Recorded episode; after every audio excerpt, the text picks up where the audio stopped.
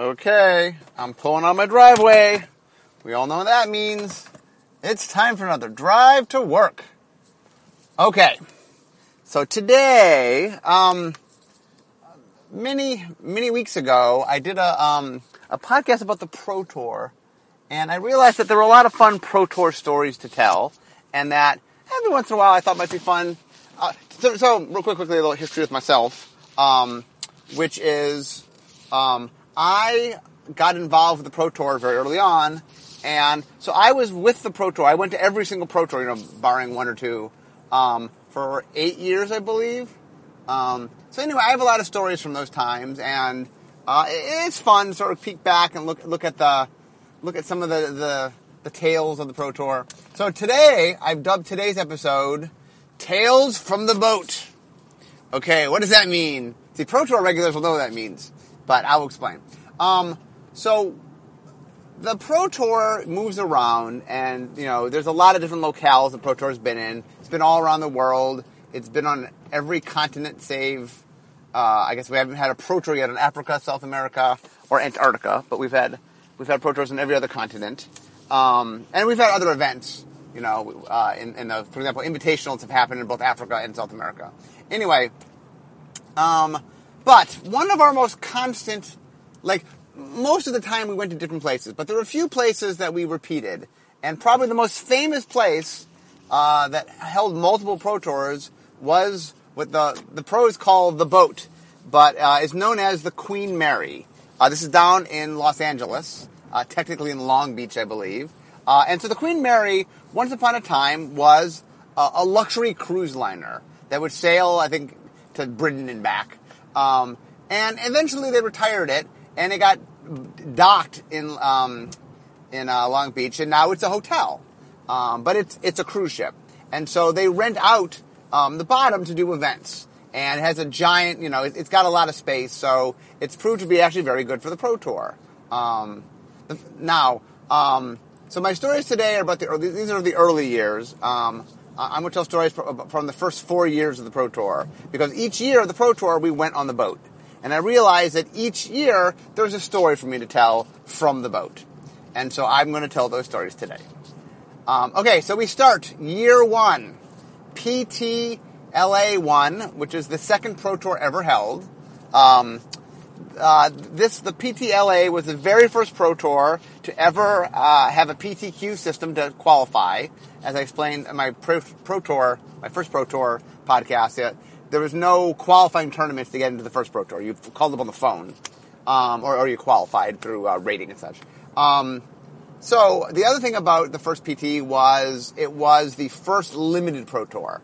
The Pro Tour in New York was constructed, and the Pro Tour in LA was the first time we were doing limited play drafts. Particularly, I believe it was Rochester Draft.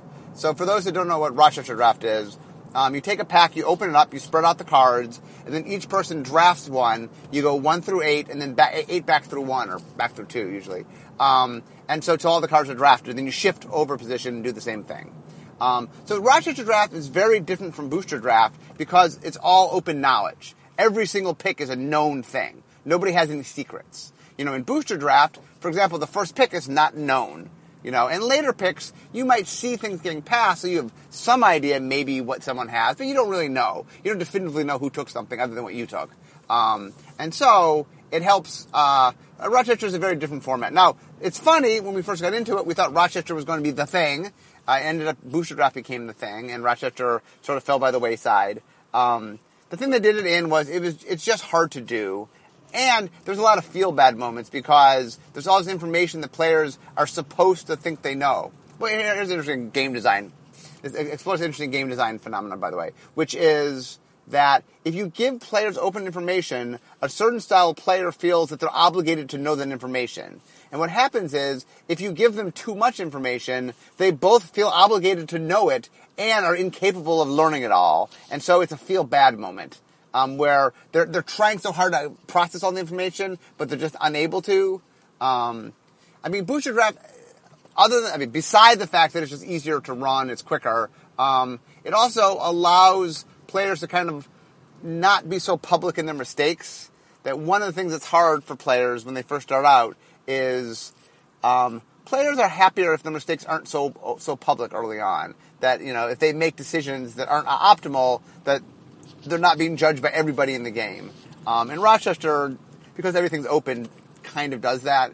Now, once again, among really established players who know what they're doing, Rochester's a lot of fun, and it's a very skill-testing format, But it does not work as well, like I said, for a bunch of reasons. It also takes 3 times as long to run, and there's a bunch of issues that keep it from being...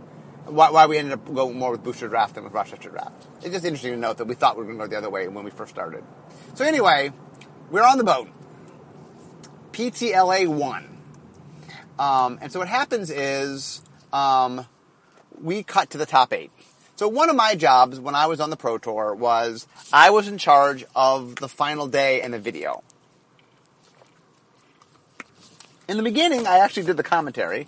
In fact, for PTLA, Mark Justice and I, what I would do is I'd always get one of the pro players to do color with me, and then every pro tour would be a different person or persons to do it with me. Eventually, after a year, we clued out that I was not the best at doing commentary, and I got other people to start doing it, which will probably be another whole podcast. But this particular one, I was still doing it, and Mark Justice and I think I explained this in the other podcast, did a giant long podcast, which took forever. It was like a 10-hour, it was long. And we were in this phone booth because it was the only place they could find. There was a soundproof booth. But anyway, I explained this story already. Okay, so here's the story of the day, is we're cutting the top 8. Now, my job was I would meet with the top 8. I would discuss, I sort of walk them through what the next day entailed, what the video was going to be. And I would usually gather information from them. Usually information, so the next day that when we're doing the broadcast, I'd know their ages and where they're from and what they did for a living and stuff like that. So anyway, one of the top 8 was a guy named, I'm blanking on his name, Dominic Crapuchettes is his name. So by the way, real quickly, I like to give tosses aside credit where I can. If you guys have ever played the game Wits and Wagers, Dominic Crapuchettes is the designer of that game. He went on to have a career as a game designer. But anyway, this was the second ever Pro Tour. It was Dominic's first top 8. He would later go on to top 8. His most famous was he played in the finals against John Finkel in New York, which was the very first Pro Tour John Finkel won. He beat Dominic in the finals to win. Anyway, this is Dominic's first top 8. He's very excited. And I talked to all of them, and Dominic goes off. So, after everybody leaves, Scott Johns comes up. Scott Johns, I've mentioned him previously.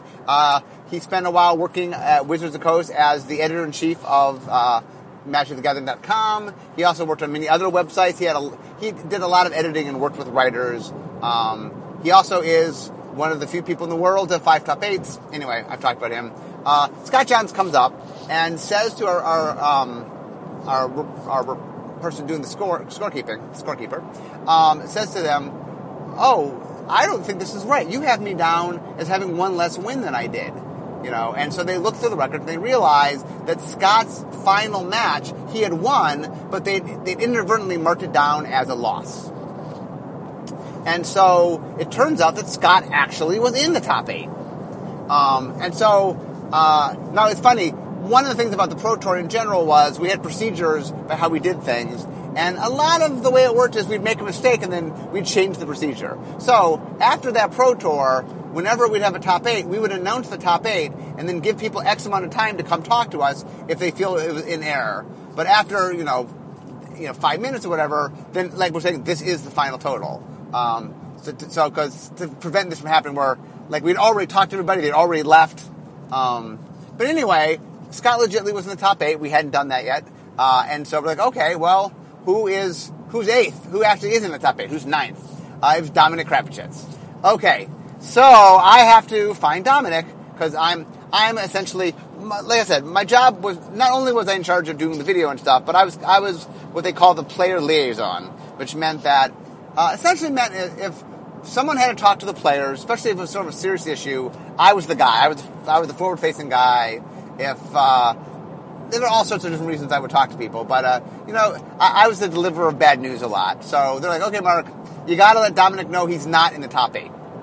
So the problem was at the time was we didn't get information from them of where they were staying. Once again, that changed. Very Fixed Pro Tour, when they would tell me their name and their age and all that, I would get their contact information so I could reach them. Also, notice this is back in 95, so cell phones really aren't a thing yet. I mean, they existed, but most people didn't have them yet. So anyway, I'm trying to figure out where Dominic is. And is he at the hotel? No. Is he at some of the other hotels? No. And I ask around, and nobody knows where Dominic is. It turns out he's not staying at any of the hotels. And then someone finally says, oh, I think Dominic's sister lives in Los Angeles. I think he's staying with his sister. And so we try to figure out, but it turns out that his sister is married, so her last name isn't Crapuchettes, so we can't find him in the phone book. And we can't find him. We just can't find him. So, okay, so I wake up early the next morning, and when Dominic shows up, I have to break the news to him that, Dominic, you're not in the top 8. And it was not a fun time. And to be honest, to Dominic's credit, he took it very, very well. I explained the situation to him. I explained that he actually wasn't top 8, that he was 9th, and he understood. I mean, obviously he was a little saddened in the sense that, he had prepared for, and that's the reason we'd want to get him the night before, because he had spent all night working and preparing for his final match, which didn't happen. I'm happy to say he would later go on to top 8 and do quite well. But, anyway, that is my first story from the vote. The time I had to tell somebody that they weren't in the top 8. Luckily, the only time I ever had to do that. Because that was not fun. Okay, we move on to the next year. Oh, by the way. So, PT1 was won by a guy named Shawn Regnier, who was nicknamed The Hammer, or Hammer Regnier. And Hammer was a professional arm wrestler who also ran a comic shop called Hammer's Comics. And he used to play... the favorite quote about his store is... someone in his shop said he doesn't play to win, he plays for fun. And Hammer goes, we play for fun. You know what's fun? Winning. Anyway, Hammer was quite a character. Hammer played Tom Guevin in the finals of the second PT, the first Los Angeles PT. It was a grueling long match. I think it was 10 hours for the whole thing. The match is famous for numerous things. Hammer was really good with sort of playing mind games and gave in I think he... that was a different... Hammer was playing Preston Poulter in the semis, I believe, and Preston just barely loses, and then this Hammer got into his head and he sideboarded and completely changed his deck for the second game, even though his first deck almost won the first game. And then in the match versus Gavin, there's an incident where Gavin got so nervous that I think he threw up in the bathroom. And anyway, Tom Guevin, by the way, is one of my favorite people to put into Pro Tour coverage when I used to do the feature matches. That he was super entertaining, and in fact, he just played in an event, a team event. And so I'm glad he's still playing Magic. I like Tom. Tom is a cool guy, a lot of fun, always an awesome feature match. I would always pick him for feature matches because he would entertain. Okay, we flash forward a year to the boat. So this is now 96, so LA2. So this is a Pro Tour that Tommi Hovi, Magic Hall of Famer Tommi Hovi, it was the first Pro Tour he won. Tommi won 2 Pro Tours. He also would win Rome a year and a half later. Anyway, so this story is about Tommi, and actually I have 2 stories from this boat. So let me tell you, I'll tell the lighthearted story first, and then the not-so-lighthearted story second. Okay, so the first story is, so Tommi is from Finland, and interestingly, his English is decent, but he wasn't super comfortable in speaking English, even though his English was actually pretty good.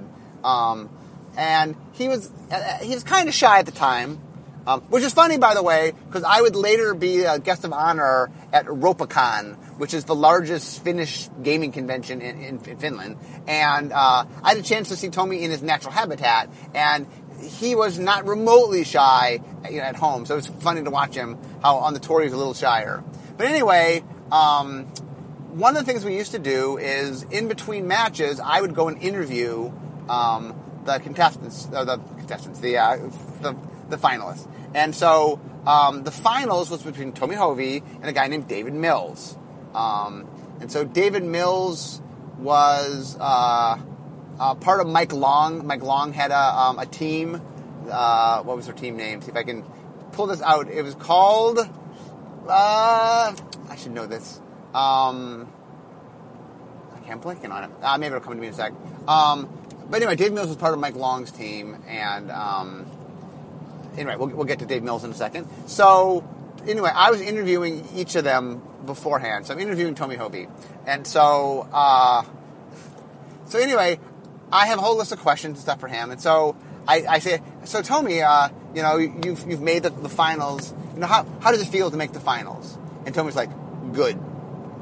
And so, like, I keep asking questions, and he just keeps answering with one-word answers. So I keep asking more and more elaborate questions to try to, you know, get him to open up and answer, and just, he keeps answering with one-word questions. And no matter what I do, I just can't, I cannot get him to say more than one word. And I'm trying, I'm dancing around, I'm asking all sorts of questions, and finally, I mean, you can tell I'm not a professional interviewer. The whole situation, the craziness of the situation is that I just can't get him to say anything, and I start laughing. And I mean, I really start laughing, and I cannot stop. I think there's a video clip you can probably see with me on YouTube or something. Although it cuts. You see me start laughing, and they cut. But I did not stop laughing for a couple minutes. I just couldn't stop laughing. And I'm apologizing to Tommy, but it's just, it was so funny to me that I just could not get him to talk. Anyway, that's the lighthearted story. You can learn my bad interviewing skills. Okay, so now let's get to the real meat and potatoes of PTLA2. Now, because I'm about to tell you about the riot. So let me explain what happened. Yes, there was once a riot at a PT. Now, I mean, there's nothing got burned or anything. I'll explain. Okay, so David Mills, like I said, Tongo Nation. Tongo Nation was the name of Mike Long's team, and David Mills was a member of Tongo Nation. So one of the things that David Mills did was he had a tendency to play a spell before he tapped his mana. Now, out there, you're saying, what is wrong with that? You are allowed to play your spell before you tap your mana. And the answer is, now you are, but back then you were not. And back then, you had to tap your mana before you played the spell. And it was considered, it was an offense. I don't know how high, but it was an offense. But David Mills was just used to playing that way. And so what happened was, during the course of the weekend, he would get warnings from the judges for it. No, it was not a major warning. You know, it was not a... No one thought he was cheating. It was just... The rules said you couldn't do it, and he kept doing it. So he would get warned by the judges. And so finally we get to the top eight, and, you know, the judge pulls him aside and says, Dave, you got to stop doing this. You have to play, you know. And so Dave's like, okay. But he knew that it wasn't something he was consciously thinking about. It was just how he played. And this was a stressful day. He was on camera in the finals of the Pro Tour. His energy was very focused on winning and playing, and it just wasn't on changing his style of how he played his cards. And so he kept playing his spell before he tapped his mana. And the judges would warn him. And the warning escalated. And so finally... the judge said to him, that's it. Next time, you lose. You're going to lose the next time you do that. And so, it's in the... so I think what happened was, game one is won by Mills. I think in game two was won by Hovi. And then game three was won by Mills. So we're in game four. If Mills wins this, he wins. Okay, so Mills is playing, and he needs a land to play something in his hand. I don't remember what it was, but it was something good. It was something that if he got out... remember, this was a limited Pro Tour, by the way. I think they Rochester drafted. But anyway, Mills had something in his hand. I know it was a black flyer. I remember exactly what the card was. But anyway, he's waiting to get his land. And once he plays it, it's a really good creature. His chance of winning goes way up. So he's stuck on land. Draw, no. Draw, no. Draw, no. Finally, he draws the land. He throws it down, and he throws the spell from his hand on the table. But he didn't tap his mana. And so the judge stops him. You know. Now, be aware. David Mills, pretty much, this card is going to help him win. Like, he's, you know, a turn or two away from winning with this card. And so he's just excited because he's like, oh, my God, I'm going to win a Pro Tour. And the judge stops him. He goes, you did not tap your mana. Now, be aware, the spell that he played cost all his mana. There's no possible advantage he has to gain from this. He's just excited, and he's going to tap all his mana to play the card. There's no information to be gleaned. It's not like he can gauge his opponent and tap the right mana to save something up or whatever. No. He's tapping all his mana to play this card, but he's excited. And the problem is the judges have given him warning after warning after warning. And so the judges officially say, that's it. You're out. And what? David Mills, he is lost the match. What? Okay, so behind the scenes, we have a little powwow. I'll get to that in a moment. In front of the scenes, the players are watching this game, and all the players... Now, be aware, the way it worked is we're off in a separate room with a camera on us so that the audience could ooh and ah and say stuff, and the players don't, because we were showing hands and things. We didn't want the player reaction to give information to the finalists. And so they're sequestered in a room. Meanwhile, everybody else is watching on TVs in the main part of the boat. And so, you know, the people watching understand that what's going on is it's a tiny technical foul. You know, that he made a mistake, but there's no advantage to come from it. It's just a tiny technical foul. And the fact that the Pro Tour is going to, you know, that he's going to be disqualified because he made a tiny technical error that doesn't even impact the gameplay. So the players go bonkers. And Mark Justice, for those who don't know Mark Justice, so Mark Justice was, in my mind, the first player to kind of be universally considered the best player in the world. He won U.S. Nationals in 95. He then went on to be third at Worlds that year. And then at the very first Pro Tour, he came in top 8. And then at Worlds the following year, he came in second. And Mark is someone who's just, I mean, in my mind, he should be in the Hall of Fame.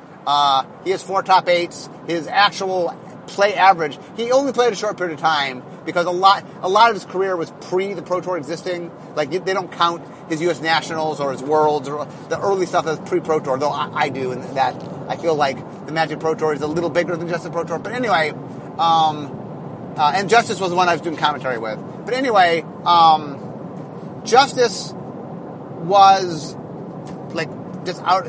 Justice, like, jumping on tables and, like, we can't let this happen. This, you know, because Justice was, like, he was very invested and wanted to be a pro player, and, like, he felt that this was a great injustice. Ironically, Justice felt it was an injustice. And so he is jumping on tables and trying to rally the crowd, and the crowd is getting mad. So while that is going on the outside, behind the scenes, there are 5 people having a conversation. Let me spell out those 5 people for you. The first person was Tom Wiley. So if people don't know Tom Wiley was the first rules manager. I mean, right now the rules manager is Matt Tabak, but if you dial back, Tom originally, I think there was a news group that answered rules questions, and Tom used to jump in all the time and answer rules questions. And Wizards was impressed with him, so they ended up offering him a job. And when I first came to Wizards, in fact, when I flew to Gen Con to try to get more work out of Wizards, that's when I first met Tom, and Tom and I hung out there, and we became friends. And so anyway, Tom was the head judge of the event. Tom was our first level 5 judge, and he had judged a lot of the early things. The reason he had judged was we liked the idea that the rules manager was the head judge. Most of our head managers have had judging experience, and it's also there's someone that really knows the rules real well, and so they can help in judging.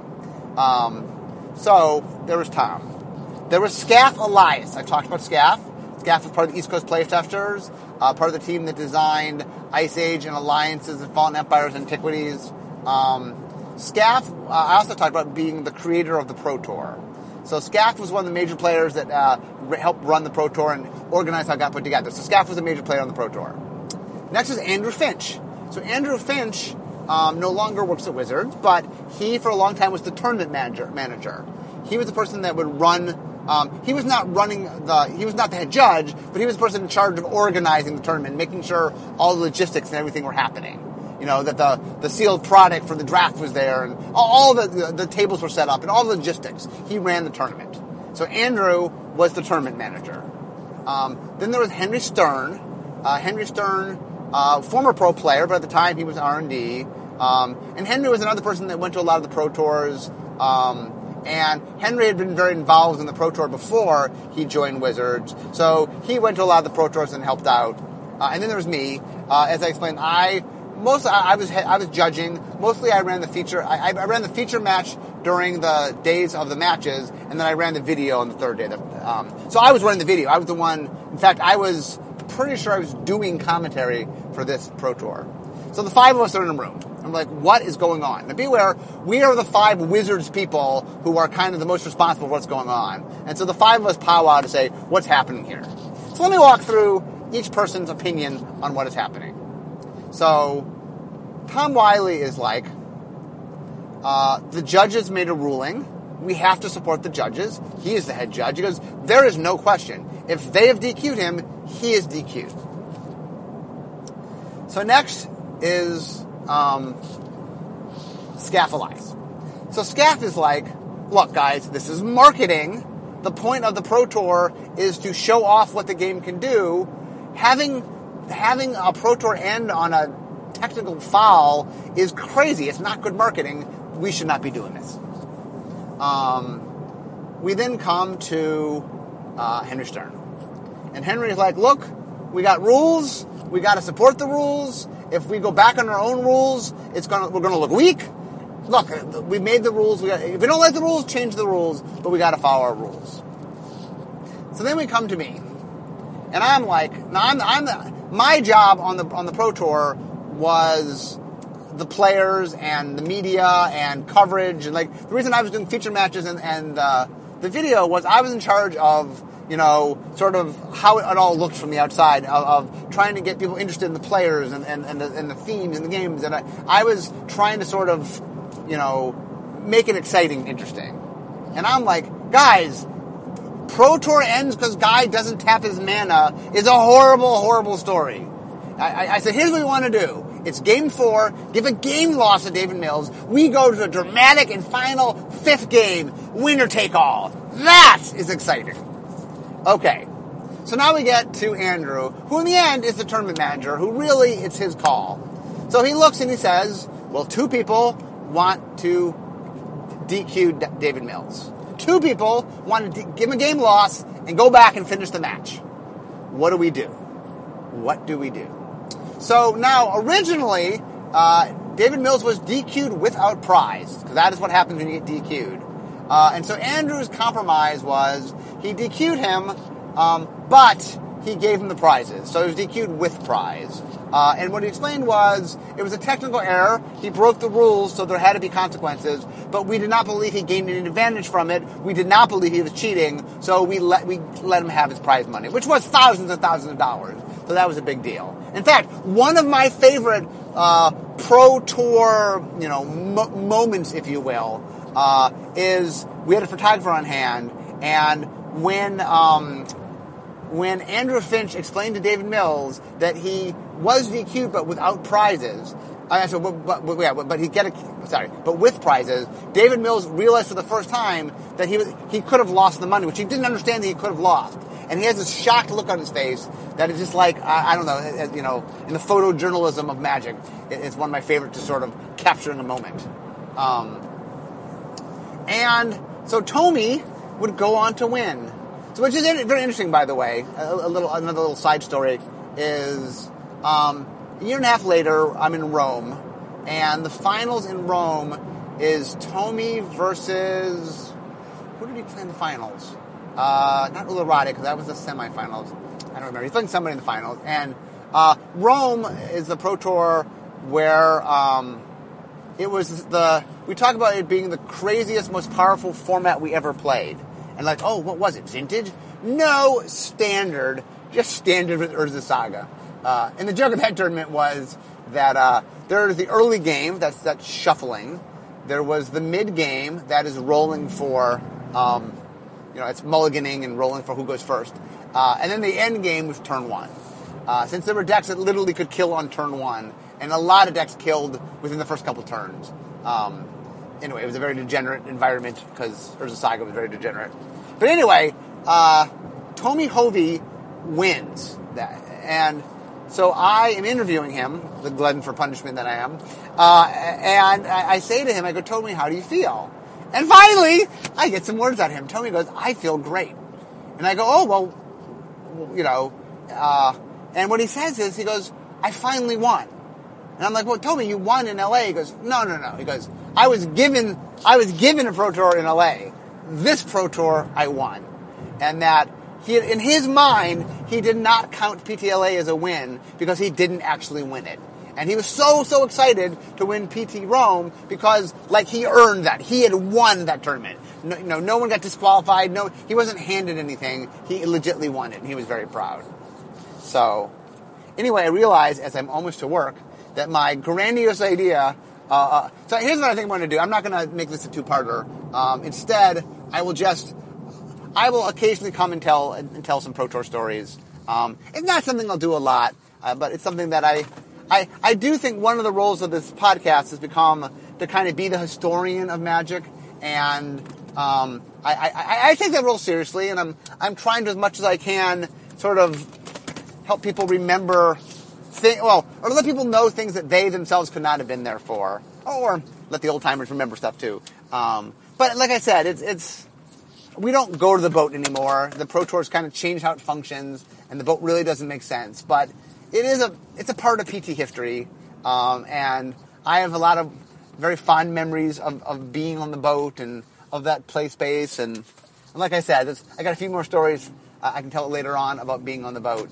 But the thing that I don't know, one of the things that I always loved about going to play, like, one of the things about the Pro Tour was that it was exciting. Like, one of the things I loved about being on the Pro Tour is I went all over the world, I went to a Pro Tour in Japan, in Australia, all through Europe, all through the United States. I mean, one of the things about my time at Wizards is I have traveled extensively. I've literally traveled to save Antarctica, I've traveled to every continent on the planet to help run a Magic tournament. And that is pretty exciting. In fact, one of these days, I will do a podcast on the Invitational. That's actually, speaking of getting to exotic places, the Invitationals that got me to Africa and South America and Australia and, anyway, all over the planet. But one of the things that was fun about the Pro Tour to me was that there's this strong sense of... we're traveling all around the world, going to all sorts of different places, exciting places, but there's a sense of camaraderie in that I got to know the players really well. I mean, one of the reasons, I think everybody, when it comes to the Magic Hall of Fame... have different sort of vantage points. And one of my vantage points is I'm very protective of the early years, and I feel that a lot of the early Pro Tour history is slowly seeping away. It's why I want to do podcasts like this, and that I feel like there are stars of the game that were mega stars that I just don't think the average person today knows much about. Like, it saddens me today that that Justice is he had an event in which he did something shady at a Grand Prix, and like forever that defines him. And I feel like it's sad that has to be the thing that defines him, because he did so many amazing, glorious things, and he really was the first, in my mind, star Magic player.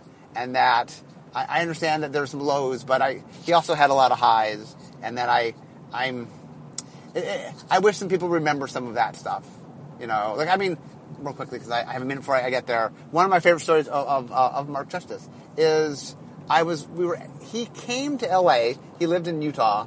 He came to L.A. because there was a $1,000 tournament or something. And back in the day, this is before the Pro Tour, there were not a lot of high money pro tours. This was actually a pretty rare thing that you're playing. You know, it's $1,000.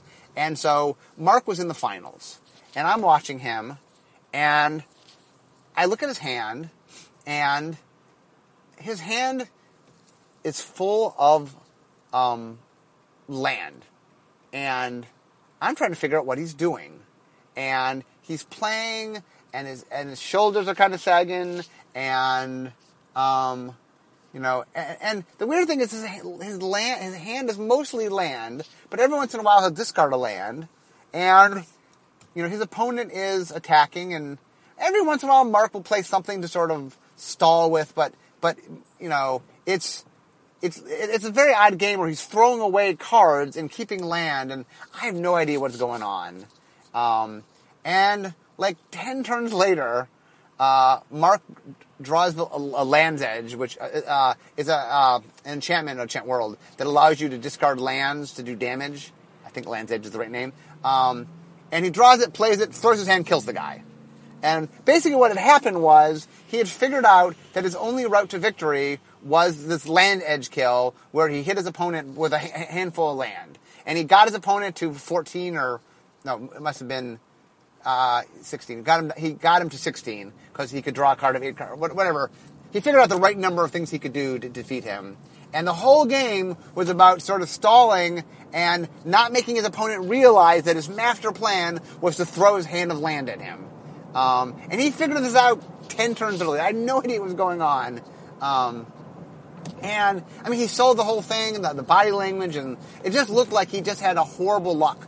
And that, you know, he was going to lose any minute. And then just out of the blue, just he wins. And it's one of the things that I always loved about Justice is that he thought so far ahead. That he really, you know, there are certain people that were just naturals at the game. And Justice was one of those people. That he really, I loved watching him play. That he was a master. And that, it saddens me that some of that drips away with time. That people don't, that... Anyway, so I'm now at work, and I guess that wraps up our tale for today. Some tales from the Pro Tour. I'm sort of curious what people think of this. I want to do this every once in a while because I feel like there's such rich Pro Tour history that I don't want to get lost. And I know not everybody is necessarily a fan of the Pro Tour, but I do believe a lot of our history, a lot of the game's history lies in the Pro Tour, and a lot of the classic moments, you know, like I said, not every sport has a riot. So, anyway, I hope you guys enjoyed today's chat, and I guess it's time to go, because it's time to make the magic.